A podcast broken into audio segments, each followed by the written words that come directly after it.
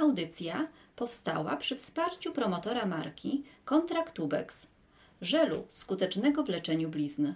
Zapraszam serdecznie do wysłuchania podcastu.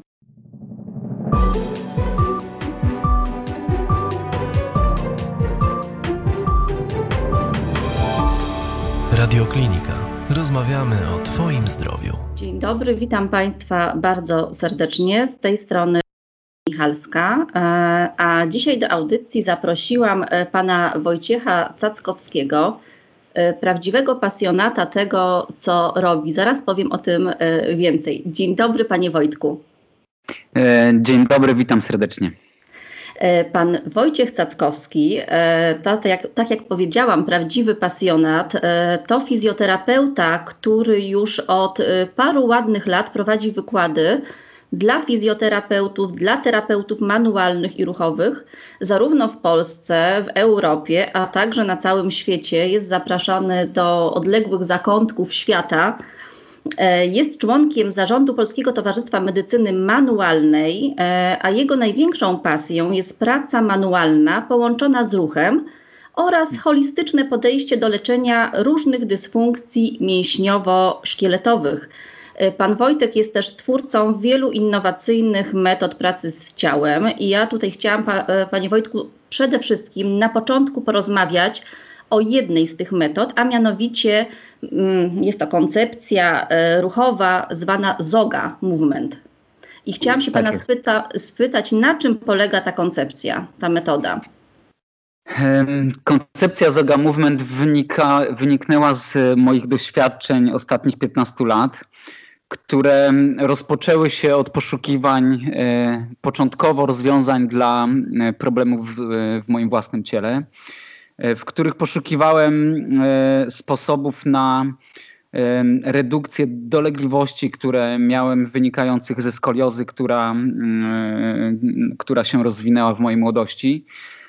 I ta skolioza w wieku dorosłym zaczęła dawać mi coraz więcej e, dolegliwości, dyskomfortu, trudności w poruszaniu się. E, I myślę, że stąd też wziął się kierunek studiów, na którym się zdecydowałem, czyli fizjoterapia, wcześniej duże zainteresowanie sportem. I e, na przestrzeni tych 15 lat doświadczałem wielu różnych podejść terapeutycznych, form pracy z ciałem, które, mm, które jakby poszukując ich, które miały dać mi jakieś rozwiązania dla moich własnych dolegliwości.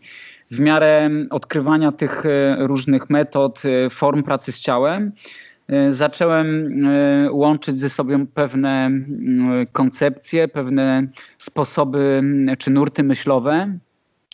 No i poprzez doświadczenia mojego własnego ciała, które przeszło przez te 15 lat dość dużą transformację, E, stworzyłem koncept, który łączy ze sobą kilka ważnych idei, które pomogły mi znaleźć rozwiązania dla e, siebie samego. E, takimi głównymi ideami, które się na to składają, to jest idea na pewno idee zaczerpnięte z jogi, bo od tego to się zaczęło. Mhm. Początkowo pierwszą formą pracy z moim własnym ciałem była yoga która e, dzięki codziennej praktyce dawała mi e, ulgę w moich własnych dolegliwościach i tak długo jak e, codziennie ćwiczyłem, robiłem coś dla swojego własnego ciała, mogłem funkcjonować w miarę swobodnie, bez odczuwania jakichś dużych dolegliwości na co dzień. Natomiast ten, ta forma ruchu, kiedy była jeszcze robiona przeze mnie dość mało świadomie, bym to powiedział, to poprzez sam ruch i przepychanie płynów w ciele, mobilizowanie ruchu dawała mi e, okresową ulgę, natomiast nie była w stanie wprowadzić e, trwałych zmian, które dawałyby mi bardziej długotrwałe efekty w tym, jak się czułem. Mhm. I wtedy pojawiła się w moim życiu integracja strukturalna. Szkoliłem się w Wielkiej Brytanii w metodzie integracji strukturalnej z Tomem Meyersem, który jednocześnie był, jest twórcą takiej koncepcji Anatomy Trains taśm mięśniowo-powięziowych, która mówi o tym, jak ciało dystrybuuje naprężenia, napięcia poprzez tworzenie długich ciągów mięśniowo-powięziowych, które odpowiadają za kontrolę ruchu czy dystrybucję naprężeń w poszczególnych obszarach ciała i w ten sposób równoważą nas w grawitacji. E, integracja strukturalna była dla mnie czymś e, takim przełomowym też dlatego, że była to metoda, która nie skupiała się na bólu i dolegliwościach, które zgłasza pacjent czy osoba, która zaczyna pracę ze sobą, a e, skupiała się bardziej na tym, jak poprawić relację ciała względem pola grawitacyjnego w taki sposób, aby ciało mogło bezwysiłkowo utrzymywać swoją statyczną pozycję w grawitacji i z jak najmniejszą ilością wysiłku mogło i zużycia energii mogło się w tej grawitacji e, poruszać. Te elementy połączyłem oczywiście z wieloma różnymi formami mobilizacji tkanek, pracy z ciałem, które wplotłem w e, tą e, pracę, która na początku opierała się o jogę, później używała zasad i idei integracji strukturalnej. No i w tak e, w pewnym momencie zaczął rodzić się koncept, który mhm. po drodze przez przypadek zresztą zyskał swoją nazwę Zoga. No właśnie, skąd ta nazwa w ogóle? Skąd ta nazwa? Formować. Mhm. Nazwa pojawiła się bardzo przypadkowo. E, i zawdzięczam tą nazwę, muszę powiedzieć, Jamesowi Earlsowi. Był to e, dyrektor e, szkoły w Europie, szkoły Anatomy Trains w Europie, który był też moim mentorem jako nauczyciela Anatomy Trains. On przygotowywał mnie do roli nauczyciela. Z nim też uczyłem się w integracji strukturalnej. Wspólnie z Tomem prowadził moje szkolenia. I James, kiedy już byłem nauczycielem w szkole, podczas jednych, jednego z naszych spotkań nauczycielskich e, zaproponował mi, czy chciałbym przedstawić jakieś swoje pomysły, idee dla pozostałych nauczycieli podczas tego spotkania. No i ja chciałem zaproponować im moje przemyślenia dotyczące tego, jak można użyć e, asan yogi i e, w ogóle idei e, ruchu, jaka wywodzi się z jogi, w tym, aby uzyskiwać strukturalne i funkcjonalne zmiany w biomechanice ciała poprzez bardzo precyzyjne dobieranie poszczególnych asan i używanie ich w ruchu, tak aby osiągać cele, które stawiamy sobie również w metodzie manualnej integracji strukturalnej. I kiedy pisałem z nim e, o tym, o tym moim pomyśle, że chciałbym go przedstawić na jednym z naszych spotkań, na takim typowym messengerze, na, na, w komunikatorze, którym, tak. przez, który się, przez który rozmawialiśmy, Jednocześnie nacisnąłem na klawiaturze Shift i Control i kiedy pisałem do niego o tym, że e, chciałbym pokazać im moją jogę strukturalną, czy strukturalne podejście do jogi, e, to James za każdym razem, kiedy ja wpisywałem na mojej klawiaturze yoga, on jemu na ekranie wyskakiwało słowo zoga, e, bo kiedy naciśnie się te dwa klawisze, zmienia się konfiguracja klawiszy i wówczas Y zamienia miejsce z Z. Więc ja no, pisałem ciągle o a on e, za każdym razem czytał e, Zoga. I tak go to rozbawiło z jego brytyjskim poczuciem humoru, że kiedy planował program dnia na nasze spotkanie, wpisał Wojtek Zoga no i kiedy poprowadziłem te zajęcia po raz pierwszy, każdy, kto ich doświadczył, podchodził do mnie i mówił, że Wojtek, wiesz, rzeczywiście to nie jest yoga i może to nie jest głupi pomysł, żebyś zachował tą nazwę. I tak, tak powstała. No niesamowita, niesamowita historia. Także przypadek, a może po prostu tak miało być. Tak miało zostać, tak. E, e, panie Wojtku, ja chciałabym, żeby pan jeszcze wyjaśnił naszym słuchaczom, bo e, mogą nie, nie wiedzieć tego, na czym w ogóle, jak e, funkcjonują te taśmy powięziowo-mięśniowe e, w naszym organizmie, co może zakłócać ich funkcjonowanie. Więc taśmy powięziowo-mięśniowe jest to powiedzmy pewien teoretyczny twór. E, tak samo jak koncepcja pojedynczych mięśni, którą znamy z anatomii prawidłowej, gdzie uczymy się tak. mięśni pojedynczo od przyczepu początkowego do końcowego i mamy 600 oddzielnych mięśni w ciele, które każdy niezależnie wykonuje swoją funkcję jest to również pewien konstrukt teoretyczny, który nie do końca pokrywa się z rzeczywistością, bo ludzkie ciało rozwija się z jednej komórki, jest jednym e, mechanicznym tworem czy można by powiedzieć układem mechanicznym zamkniętym, co oznacza, że każda zmiana e, mechanicznych e, właściwości w którymkolwiek z obszarów tego mechanicznego układu będzie wywoływała reakcję w całym układzie biomechanicznym, czyli nie da się wykonać ruchu w ciele w sposób izolowany. Zawsze, kiedy jakiś mięsień wykonuje swoją funkcję, to wpływa on na zmianę relacji, naprężeń, położenia w przestrzeni, tonusu, wielu innych struktur dookoła i nigdy nie da się zrobić ruchu tylko jednym mięśniem naraz. E, jest to coś, co jest kompletnie abstrakcyjną rzeczą, jeżeli chodzi o ludzkie ciało. Więc e, tak samo jak i teoria pojedynczych mięśni, e, tak i teoria taśm mięśniowo-powięziowych jest pewnym konstruktem teoretycznym, który pomaga nam natomiast ten bardzo skomplikowany twór 600 oddzielnych mięśni połączyć w pewne grupy, które wspólnie oddziałują na siebie. Tom Meyers, patrząc na anatomię prawidłową, zwrócił uwagę na to, że mięśnie mają określony kierunek przebiegu włókien i określone e, spójne ze sobą wektory i kierunki pociągania. I na przykład tkanki, które są wertykalnie ułożone e, na powierzchownej części ciała z przodu i z tyłu, będą, miał, będą w najlepszej pozycji mechanicznej do kontroli ruchów płaszczyzny strzałkowej.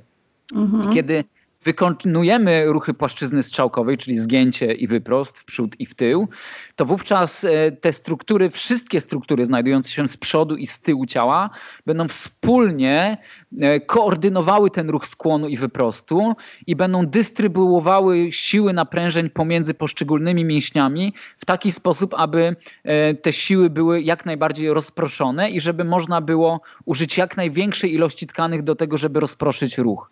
Jeżeli ten ruch ruch nie zostaje w odpowiedni sposób rozproszony, to zaczyna powodować to obszary, powstawanie obszarów nadmiernych naprężeń, nadmiernej kompresji, które mogą powodować ból, dysfunkcje, problemy, powstawanie z czasem jakichś zmian patologicznych. E, I Tom zauważył, że e, kiedy leczymy jakieś obszary, które są dysfunkcyjne, musimy obserwować, jak one współpracują z całym ciągiem tkanek, który przebiega w podobnym kierunku, żeby skutecznie oddziaływać na miejsca dysfunkcyjne e, przez pracę bardziej globalną niż tylko skumulowaną w jednym miejscu, które mhm. daje nam dolegliwości. Więc stworzył pewną mapę połączeń pomiędzy mięśniami, które mają najczęściej ze sobą najsilniejsze mechaniczne powiązania i w ten sposób pokazał, jak e, mięśnie oddziałują na siebie w długich łańcuchach, e, które kontrolują nasz trójwymiarowy ruch w grawitacji w obrębie globalnym całego ciała.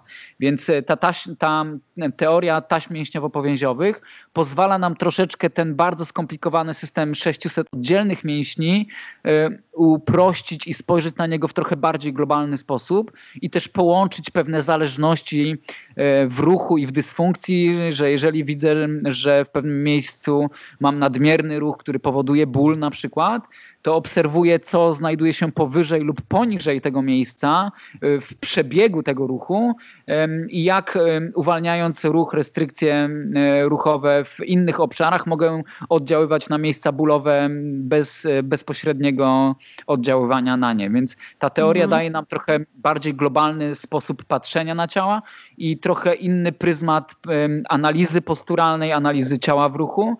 No i pomaga nam no, troszkę, może to tak zabrzmi trochę powiedzmy e, modnie, bo dużo się tego słowa używa, w bardziej holistyczny e, sposób, czyli patrzymy na ciało trochę bardziej globalnie. Tak. Natomiast musimy pamiętać, że ciało jest jeszcze bardziej skomplikowane i e, tych zależności jest wiele różnych i też przebiegi naprężeń nie zawsze będą zgadzały się z mapą, którą przedstawił Tom Meyers, bo będą one również uzależnione od tego, jaką historię ktoś ma, gdzie ma jakie anomalie anatomiczne, czy jakieś e, e, zmiany, które nastąpiły na przebiegu życia. Więc ta teoria jest bardzo przydatna w pracy, w rozumieniu anatomii, natomiast jest pewnym krokiem w kierunku lepszego rozumienia globalnego ruchu ciała, ale na pewno nie jest pełną odpowiedzią na to, jak rzeczywiście ciało się rusza, bo jest to jeszcze bardziej zawiły, skomplikowany układ. No tak. Y, w przypadku głębszych, bardziej takich poważnych, utrwalony na przy, utrwalonych na przykład przy kurczym mięśni, które wynikają z chorób takich jak nie wiem, dystrofia mięśniowa, choroby tkanki łącznej, chociażby reumatoidalne zapalenie stalwów, nowotwory albo y, schorzenia obwodowego układu nerwowego, jakieś urazy, czy obecność, nie wiem, nawet zadawnionych blizn, ta metoda i ta metoda pracy z ciałem, oparta na tych taśmach powięziowo-mięśniowych, może przynieść pacjentowi y, ulgę. Tak. Zresztą nie tylko ta metoda może przynieść ulgę, wiele innych metod jest równie skutecznych. -hmm. Natomiast pewną, e, pewną e, nową, e, nowym elementem, który wniosła teoria Toma Meyersa, było rozpoczęcie tej międzynarodowej dyskusji na temat roli powięzi w ciele i na temat roli powięzi jako struktury, która będzie dystrybuowała siły mechaniczne w obszarze całego układu można tu użyć tego słowa tensegracyjnego ciała, czyli napięciowego układu ciała, czyli zależnego od napięcia układu ciała. I w ten sposób zaczęto troszeczkę więcej mówić na temat tego, w jaki sposób patrzeć na dysfunkcje, patologie czy choroby e, przez pryzmat poprawy całego układu zamiast skupiania się na tych obszarach, których widzimy, obserwujemy dole tak. pójście czy dysfunkcje. Mhm. Ja pamiętam, jak spotkaliśmy się e, na konferencji, e, gdzie Pan był ekspertem i miał e, wykład właśnie mówiący między innymi o tym, czym jest powięź. To była taka nowość. Teraz widzę, że po prostu ta wiedza już i, no, i dzięki też Panu, bo odbywa Pan szereg szkoleń i szkoli fizjoterapeutów, jest coraz bardziej powszechna i nawet po prostu zwykli pacjenci też mają świadomość, co to jest i w ogóle wiedzę o tym, co to jest powięź. Tak, to bardzo, jest... bardzo poszło naprzód, jeżeli chodzi o fizjoterapię, ta znajomość e, tych różnych technik. Zgadza się. Wiedza zdecydowanie się rozeszła w, świecie nie tylko fizjoterapeutów, ale również, co mnie bardzo cieszy, wśród wielu lekarzy i innych specjalistów zajmujących się pracą z ludzkim ciałem i z pracą z ciałem z wielu różnych e, perspektyw, bo e, ja współpracuję również z wieloma e, specjalistami, którzy zajmują się konkretnymi obszarami ciała E, takimi jak neurologia, neurochirurgia, stomatologia, ortodoncja, e, okulistyka, czy też patrzenie na to, w jaki sposób wzrok ma wpływ na nasze ciało, czy też wielu e, nawet poprzez naszą współpracę specjalistów, którzy zajmują się konkretnymi dysfunkcjami, takimi jak problemy mięśnia sercowego, czy też problemy kardiologiczne, tutaj szczególnie szczególnie ta kardiochirurgia dziecięca, dzięki Państwu, w którą odrobinę miałem okazję e, również wejść, e, bo e, powiem takie hasło, że kształt ma znaczenie. To, jaka mhm. struktura wygląda, jak się porusza, jak negocjuje swoją pozycję w grawitacji, ma znaczenie dla funkcji danej struktury. I to się odnosi nie tylko do układu mięśniowo-szkieletowego, ale również do wszystkich pozostałych układów w ciele. I taką moją trochę e, misją, myślę, którą sobie obrałem, jest też to, żeby ten, ten, ten sposób patrzenia na ciało E, i na wiele funkcji fizjologicznych, e, które w ciele zachodzą przez pryzmat mechaniki i relacji tej mechaniki do grawitacji, e, aby on przedostawał się do coraz to szerszych obszarów medycyny, bo uważam, że jest to w pewnym sensie brakujący element w tym, jak leczymy naszych pacjentów, bo mamy bardzo mocno rozwinięty, rozwiniętą wiedzę dotyczącą tego, w jaki, jak w biochemiczny sposób też wielokierunkowy oddziaływać na ciało. I tu mam na myśli całą farmakologię albo i dietetykę, która poprzez sposób biochemiczny może wpływać na nasze zdrowie i na zdrowie poszczególnych narządów, ale również mechanika oddziałuje na fizjologię w bardzo istotny sposób i taką trochę moją misją jest to, żeby jak najbardziej szerzyć takie mechaniczne spojrzenie na fizjologię e, i aby zacząć się zastanawiać, dlaczego e, odpowiedni kształt na przykład klatki piersiowej, czy odpowiedni e, wzorzec ułożenia posturalnego, czy możliwości ruchu w przestrzeni ciała mogą wpływać na funkcje poszczególnych narządów wewnętrznych, na procesy fizjologiczne w nich zachodzące, czy też na to, jak swobodnie dopływa do nich krew i, i, i w jaki sposób to wpływa później na fizjologię. Także bardzo zależy mi na tym, żeby rozpoczęła się coraz to większa dyskusja dotycząca tego, jak poprzez zmiany mechaniki ciała możemy również oddziaływać na e, zdrowie, a nie tylko poprzez oddziaływanie biochemiczne, czy też e, wpływanie na mechanikę w sposób bardziej drastyczny, taki jak e, zabiegi chirurgiczne, które niestety zawsze niosą ze sobą pewne konsekwencje. No właśnie, one zaburzają tą całą, te te wszystkie struktury w ciele i generalnie każdy pacjent po różnych interwencjach chirurgicznych, y, po incydentach sercowo-naczyniowych, czy nie wiem, udarze mózgu y, i różnych zabiegach y, chirurgicznych powinien mieć bardzo szybko wdrożoną fizjoterapię, a no, realia są zupełnie inne żeby te dysfunkcje wszystkie ograniczyć i przeciwdziałać przede wszystkim. Zgadza się. Temu, co znaczy, się dzieje w ciele. To też jest kilka aspektów tutaj z tym związanych, mhm. ponieważ też w Polsce coraz więcej fizjoterapii przechodzi w kierunku rynku prywatnego. To też zmienia troszeczkę dostępność do tej fizjoterapii, myślę, i na pewno łatwiej jest e, w dostępie do tej fizjoterapii osobom, który, którzy mogą sobie pozwolić na prywatne usługi. Mówiąc o tej metodzie e, pracy z ciałem, e, metodzie koncepcji ZOGA, chciałabym teraz jeszcze przejść do kolejnej metody, którą Pan propaguje, z którą miałam okazję się zetknąć i byłam pod wielkim wrażeniem, jak to działa. Mówię tutaj o pracy z bliznami według koncepcji Sharon Wheeler. E, mhm. Metoda Scarwork. Praca z blizną, e, delikatne muśnięcie, delikatna praca, która daje niesamowite efekty. Tak. Sharon Wheeler, e, z którą uczę się od jakichś sześciu lat, bardzo zmieniła moją perspektywę patrzenia na pracę z blizną i rolę blizny blizn, tkanki bliznowatej e, w ciele i w jaki sposób możemy na nią oddziaływać i też jak wielkie efekty możemy uzyskiwać przy okazji tego właśnie bardzo delikatnego dotyku.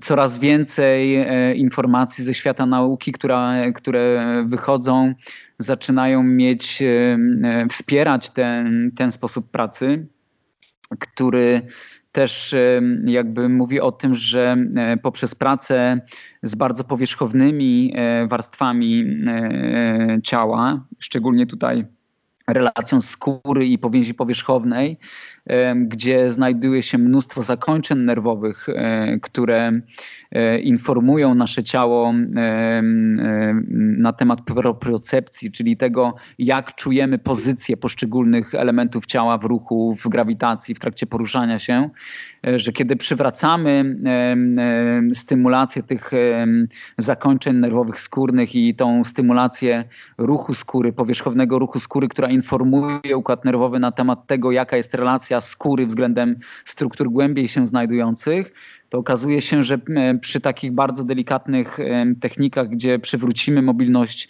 warstw powierzchownych, możemy uzyskiwać niesamowicie głębokie efekty e, w zakresach ruchomości, w swobodzie ruchu, w czuciu skórnym, również w tym takim czuciu głębokim, czyli propriocepcji, czy też tego, w jaki sposób odczuje, odczuwamy daną okolicę, czyli interocepcji, czyli tego, jak czujemy to w odniesieniu do tego, czy jest to ciepło, czy jest to przyjemne, czy nieprzyjemne i tak dalej. Więc ta bardzo delikatna praca ma ogromny potencjał. No i rzeczywiście e, aż zadziwiające jest to, że tak delikatny dotyk może przynosić tak e, głębokie efekty, efekty. W, w, pracy z bliznami. Mhm. No ja chciałam tutaj nawiązać do warsztatów, które się odbyły dwa a trzy lata temu już, e, w których Pan pokazywał na przenośnym USG przed pracą z taką blizną, jak wyglądają powięzi i jak wyglądają powięzi, ta tkanka e, podskórna e, po takiej, nie wiem, dwu, trzygodzinnej pracy. Jakie to były niesamowite rezultaty, jak widoczne efekty delikatnej, wręcz takiej, powiedziałabym, muśnięcia blizny, muskania blizny. Więc te e, powięzi faktycznie y, jest to odczuwalne i widoczne. Tak, zgadza się. E, natomiast też te formy pracy z blizną różnią się na wielu różnych rodzajach blizny.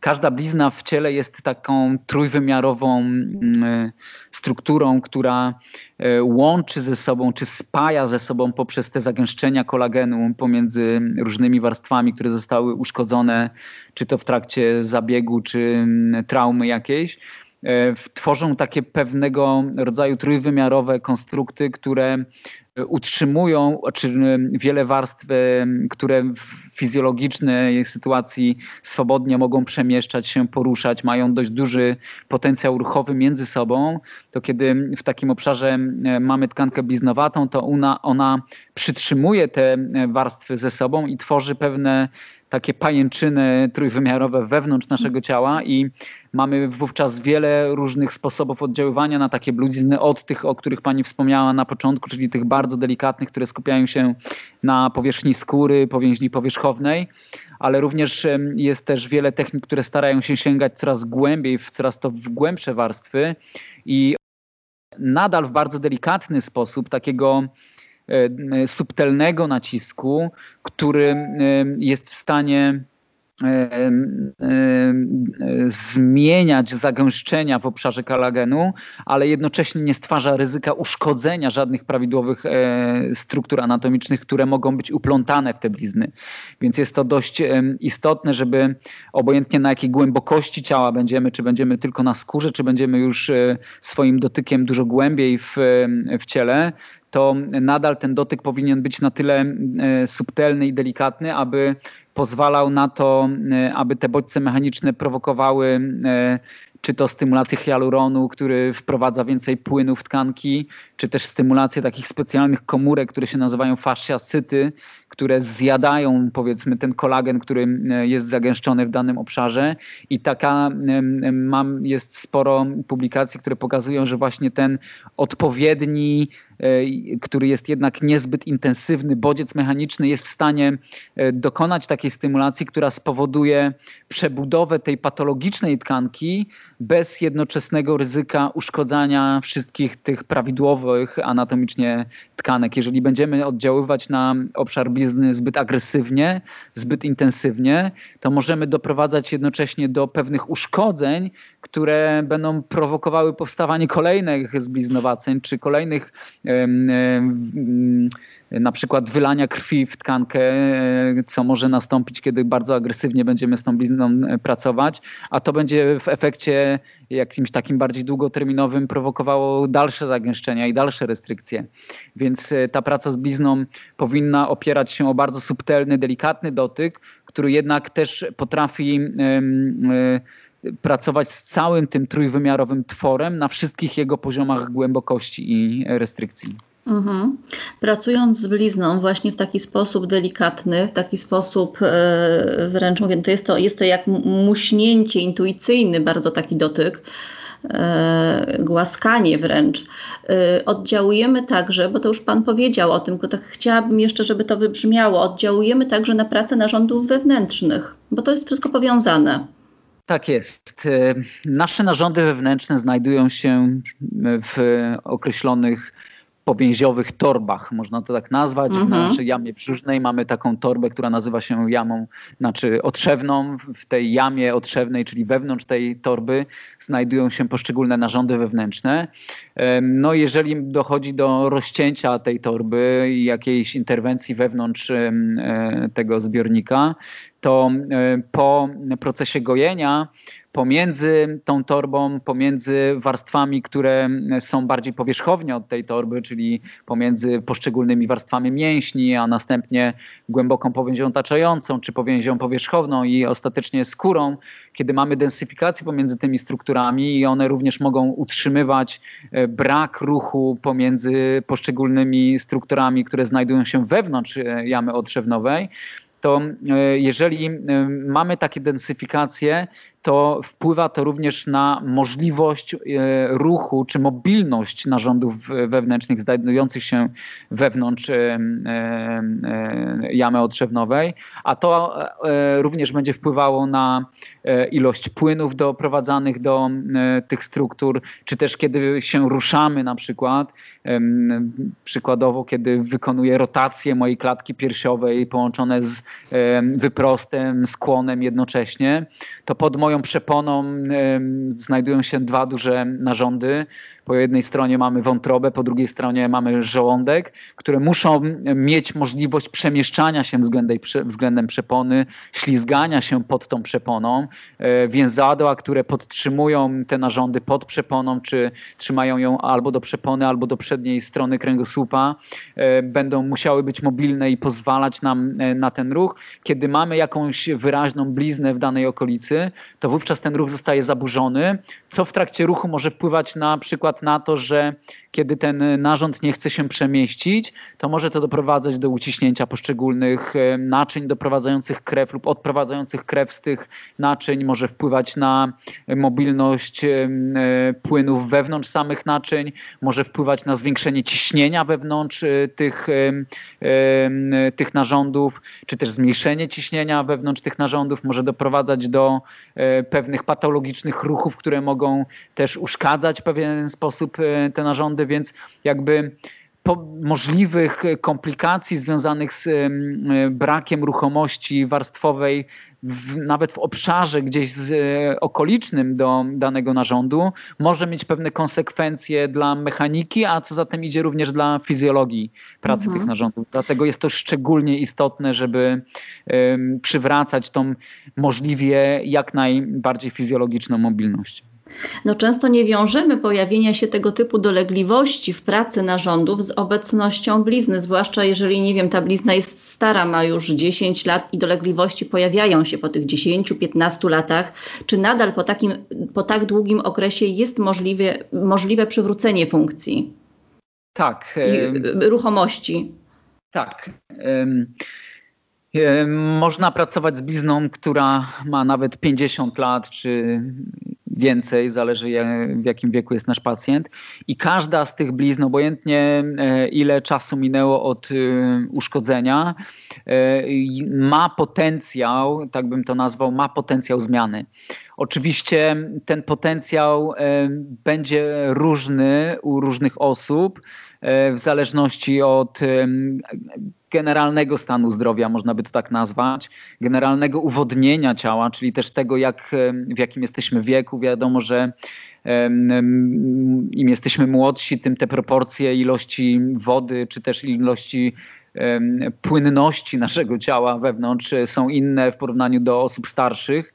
Dlatego y, im bardziej ten układ jest płynny i, e, i, i nadal taki bardzo mobilny, tym większy jest potencjał do zmiany e, niż w obszarze, którym, którym mm, poprzez wiek, czy swoją historię, czy też również sposób odżywiania, ilość, e, ilość dostępnego płynu w ciele i też pewne prawidłowości w procesach fizjologicznych i tym, jak, jak nasza fizjologia reaguje na bodźce mechaniczne będzie różny, więc nie u każdej osoby praca z blizną będzie zawsze dawała tak samo głębokie efekty, natomiast zawsze ten potencjał zmiany w każdej bliźnie, obojętnie jak stara ona nie będzie, jest. E, dlatego warto pracować ze wszystkimi bliznami. Mhm. Panie Wojtku, ja chciałam jeszcze dopytać o tą, wracając do metody, metody ZOGA. To jest metoda, z której szkoli Pan fizjoterapeutów, terapeutów manualnych, terapeutów ruchowych. Czy jest to też metoda dostępna dla takiego zwykłego człowieka? Może się jej nauczyć? Gdzie jej się może nauczyć? Jak szkolicie i gdzie szkolicie w ogóle? Więc tak, to, żeby była ona dostępna do, dla powiedzmy szerszej populacji, e, jest to projekt, który powiedzmy nastąpi w przyszłości, kiedy będę miał e, też możliwość najpierw przekazania tej bardziej specjalistycznej wiedzy wielu instruktorom, którzy następnie będą uczyli tego również e, ludzi, którzy nie mają żadnego wykształcenia medycznego, czy też przygotowania do pracy z ciałem.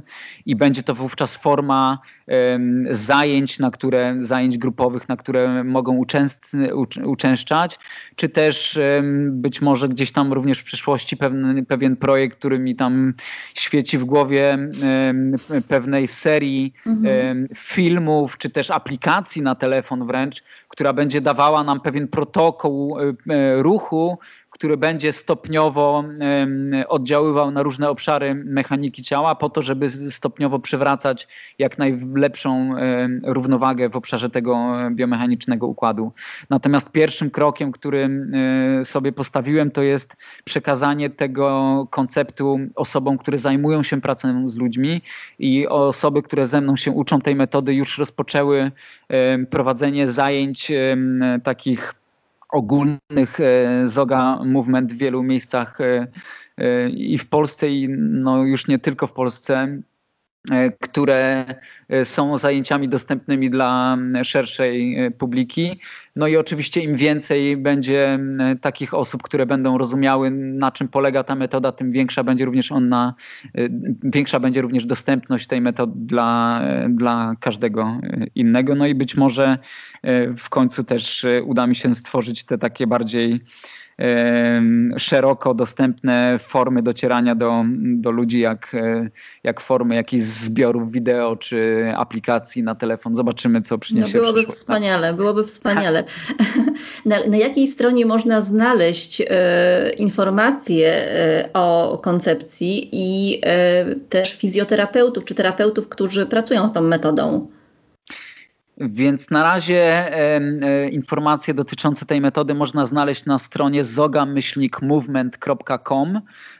Jest to strona metody, na której głównie jest ona skierowana e, do specjalistów zajmujących się pracą z ciałem. W proces szkolenia, który mamy tam ukazany, ma jakby dzieli się na dwie grupy, czyli robimy szkolenia zarówno dla osób, które prowadzą zajęcia grupowe, czyli które tylko i wyłącznie zajmują się pracą w grupach, e, jak i drugą grupą szkoleń, które prowadzimy, są to szkolenia, e, które są przeznaczone dla, głównie dla fizjoterapeutów, terapeutów manualnych i osób, które pracują jeden na jeden z pacjentem.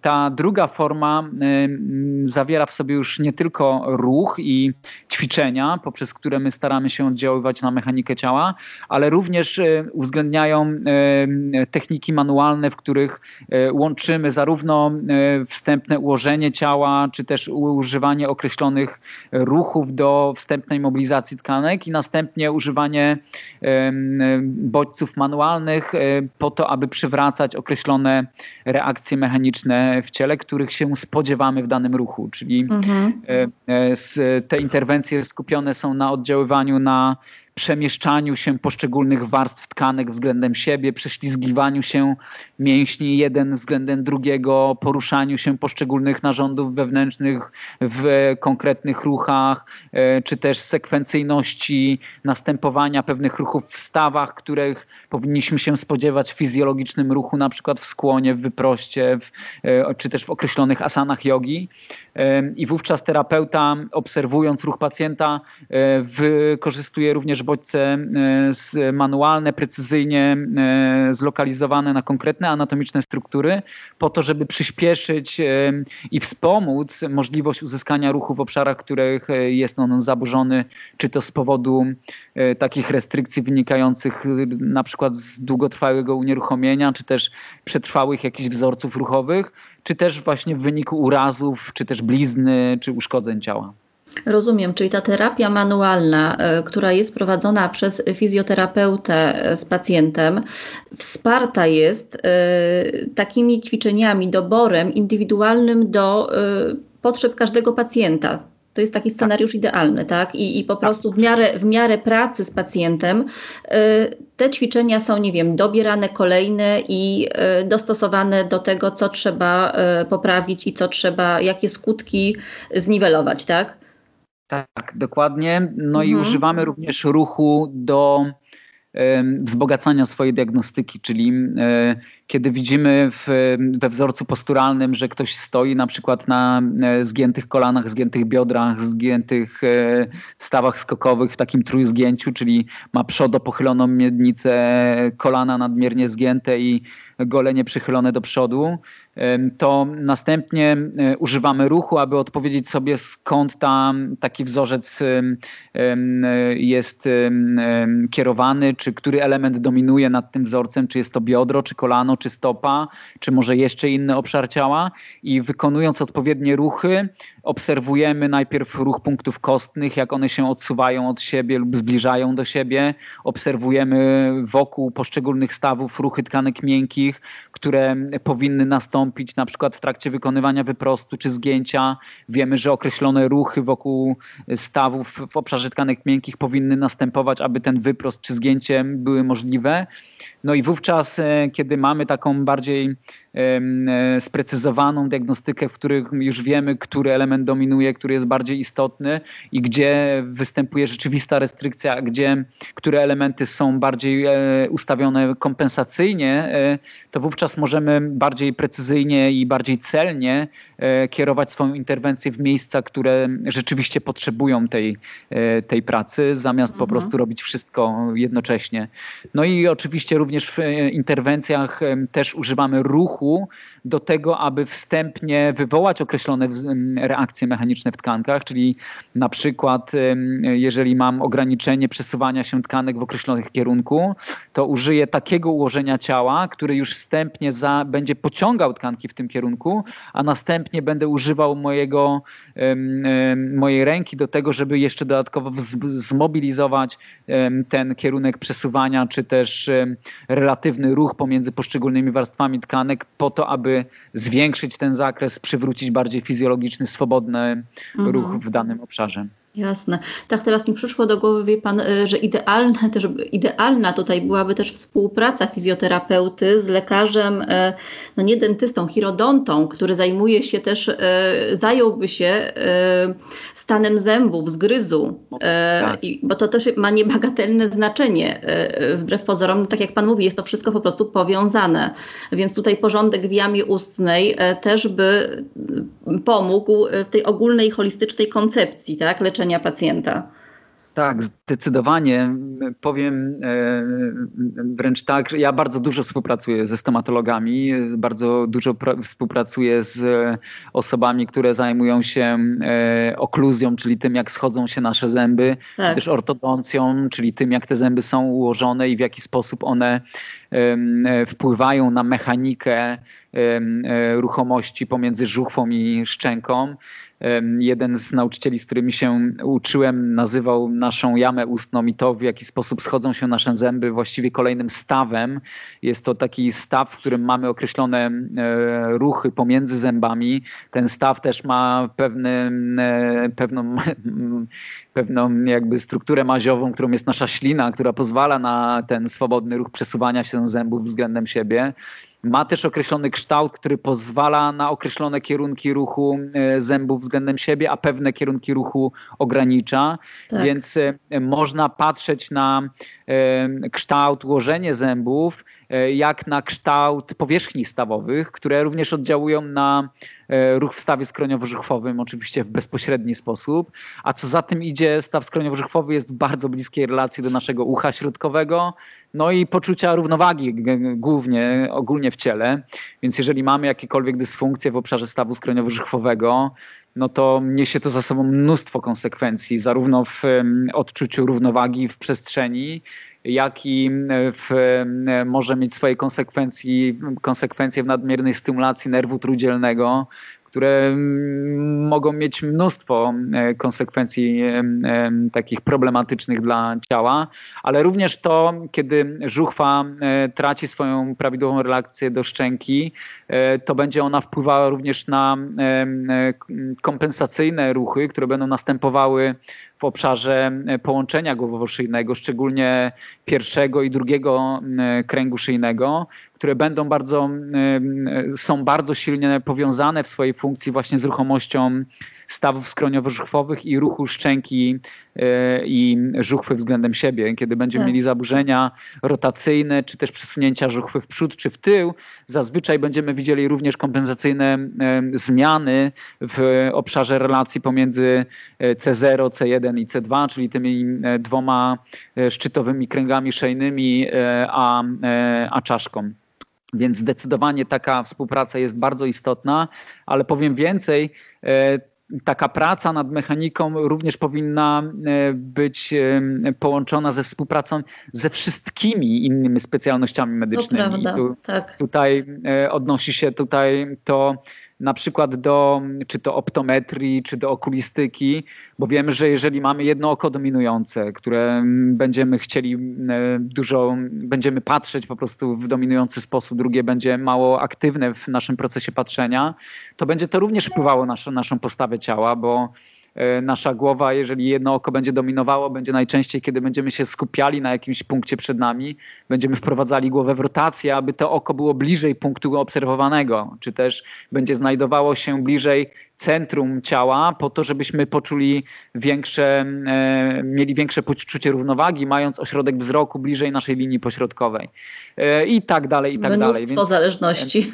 Więc e, to tak. jest kolejna zależność, ale tutaj też są zależności biochemiczne, czyli jeżeli ktoś ma jakieś problemy trawienne, czy też problemy z biochemią swojego ciała, to to może wpływać na stany zapalne wokół stawów, co oddziałuje na ich mechanikę, co oddziałuje na różne patologiczne zmiany, które mogą w nich następować, czy to w stawach, stawach czy też w tkankach miękkich. No i jeszcze ostatni element, który warto by było wspomnieć, to też nasze emocje, bo wiadomo, że no warto też tutaj współpracować z kimś, kto zajmuje się tą energetyczną częścią ciała, czyli e, psychoterapią i pracą z naszą emocjonalnością, bo emocje również mają swój kształt, mają określoną ekspresję w ciele i szczególnie te negatywne i tłumione emocje mogą mieć bardzo silny wpływ na to, w jaki sposób układamy swoje ciało w przestrzeni, jak prezentujemy się światu, jak nosimy się w, grawitacji, tak można by to określić. Osoba, która ma, nie wiem, stany depresyjne czy lękowe, nie będzie się nosiła w grawitacji w sposób e, taki, a, e, który utrzymuje w pełni wyprostowaną, dorosłą, pewną siebie sylwetkę a będzie ta sylwetka prezentowała pewne elementy psychospołeczne czy też emocjonalne, które będą prezentowane w postawie ciała. Więc tutaj warto współpracować właściwie z każdym obszarem tak. medycyny i myślę, że pod tym względem ta praca mechaniczna którą określiliśmy na początku jako ten trochę brakujący element, który ja bym bardzo chciał, aby prze, przebił się troszkę mocniej do e, tego takiego głównego nurtu medycznego, pozwala nam na wplecenie tego e, mechanicznego spojrzenia i relacji ciała do grawitacji właściwie w każdą dziedzinę medycyny. I, i dlatego ja tak bardzo się cieszę na możliwość współpracy z każdym, z każdym e, działem medycyny, czy też z każdą specjalnością, bo ja poprzez oddziaływanie mechaniczne mogę dać troszeczkę inną perspektywę patrzenia na problemy, z którymi zda, zmaga się dana e, dziedzina medycyny, a jednocześnie ta dziedzina medycyny daje mi precyzję i e, szczegółowość dotyczącą analizy danego obszaru, której ja patrząc tylko z tego globalnego e, pryzmatu no, mogę nie mieć. Więc ta współpraca myślę, że może tylko i wyłącznie służyć pacjentowi i dlatego staram się jak tylko mogę zazwyczaj współpracować ze wszystkimi, którzy, którzy widzą potencjał w takiej współpracy. No dokładnie, wie pan, no też ja ostatnio nawet w rozmowie ze znajomym fizjoterapeutą stwierdziłam, że idealne byłoby połączenie e, fizjoterapii e, i zawodu fizjoterapeuty z taką kompetencją też w zakresie psychoterapii, e, bo e, te emocje, które uwalniają się w trakcie pracy z ciałem są niesamowite. Więc fizjoterapeuta tak naprawdę jest w pewnym momencie też wobec pacjenta, który leży na stole, także takim psychoterapeutą, który powinien mieć te kompetencje, aby też jakoś pomóc pacjentowi e, w tych emocjach, które są uwalniane. To prawda. Natomiast myślę, że też jako fizjoterapeuci e, powinniśmy znać pewne granice swoich kompetencji mhm. E, i kiedy następują pewne reakcje emocjonalne w trakcie pracy z ciałem, My jako fizjoterapeuci oczywiście powinniśmy służyć wsparciem e, dla tych osób i jakby zapewnić im pewne poczucie bezpieczeństwa e, podczas e, przechodzenia przez tego typu procesy. Natomiast musimy rozumieć, żeby dalej pracować z, pełnego, z pewnego rodzaju traumami czy bardzo ciężkimi przeżyciami, przez które dotknęliśmy w trakcie pracy z ciałem, to wymaga to również pewnej wiedzy specjalistycznej, którą no nie zawsze jesteśmy w stanie w ciągu jednego życia połączyć, że tak powiem. No, bo dokładnie. Samo, po, samo według mnie posiąście pełnej wiedzy, czy też wystarczająco bogatej wiedzy na temat mechaniki i oddziaływania mechanicznego na ciało, to nie wiem, czy jedno życie jest wystarczającym czasem, aby rzeczywiście w pełni ten temat zgłębić. Natomiast na pewno warto e, wiedzieć, w jaki sposób można oddziaływać poprzez e, różne formy psychoterapii na ciało, aby być w stanie doradzić pacjentowi, do kogo może się udać, Dokładnie. kiedy rzeczy wychodzą w pracy z ciałem. I e, Dokładnie. to jest, myślę, rzecz, o której pani powiedziała, że dobrze jest, kiedy fizjoterapeuta rozumie potrzeby e, pracy e, psychoterapeutycznej, która może iść wspólnie z pracą z ciałem, bo wówczas mamy dużo większe możliwości sukcesów, przywrócenia jakiegoś stanu równowagi czy, czy zdrowienia u naszych pacjentów. No właśnie, no ja, ja bym tak pan, z Panem jeszcze mogła bardzo długo rozmawiać. Czas nam się powoli kończy, ta audycja będzie bardzo długa, ale ona jest bardzo ciekawa, za co serdecznie dziękuję Panie Wojtku i będziemy na pewno wracać do tych rozmów, bo e, no już teraz czuję, że tych tematów jeszcze zrodziło się w mojej głowie bardzo dużo, e, które chciałabym z Panem poruszyć. E, dziękuję jeszcze raz serdecznie i proszę przypomnieć jeszcze nazwę strony internetowej, ja zresztą w artykule podam, gdzie można Pana znaleźć i gdzie można zasięgnąć informacji. Strona zoga-movement.com Zoga Movement może być również znaleziona na Facebooku i Instagramie. E, no i tam znajdują się informacje dotyczące naszych szkoleń i tego, e, czym się zajmujemy. Dziękuję serdecznie Panie Wojtku za tą e, naprawdę no, cudowną rozmowę. Dziękuję. Bardzo, bardzo dziękuję za zaproszenie i pozdrawiam wszystkich serdecznie. Pozdrawiam, do usłyszenia. Więcej audycji na stronie radioklinika.pl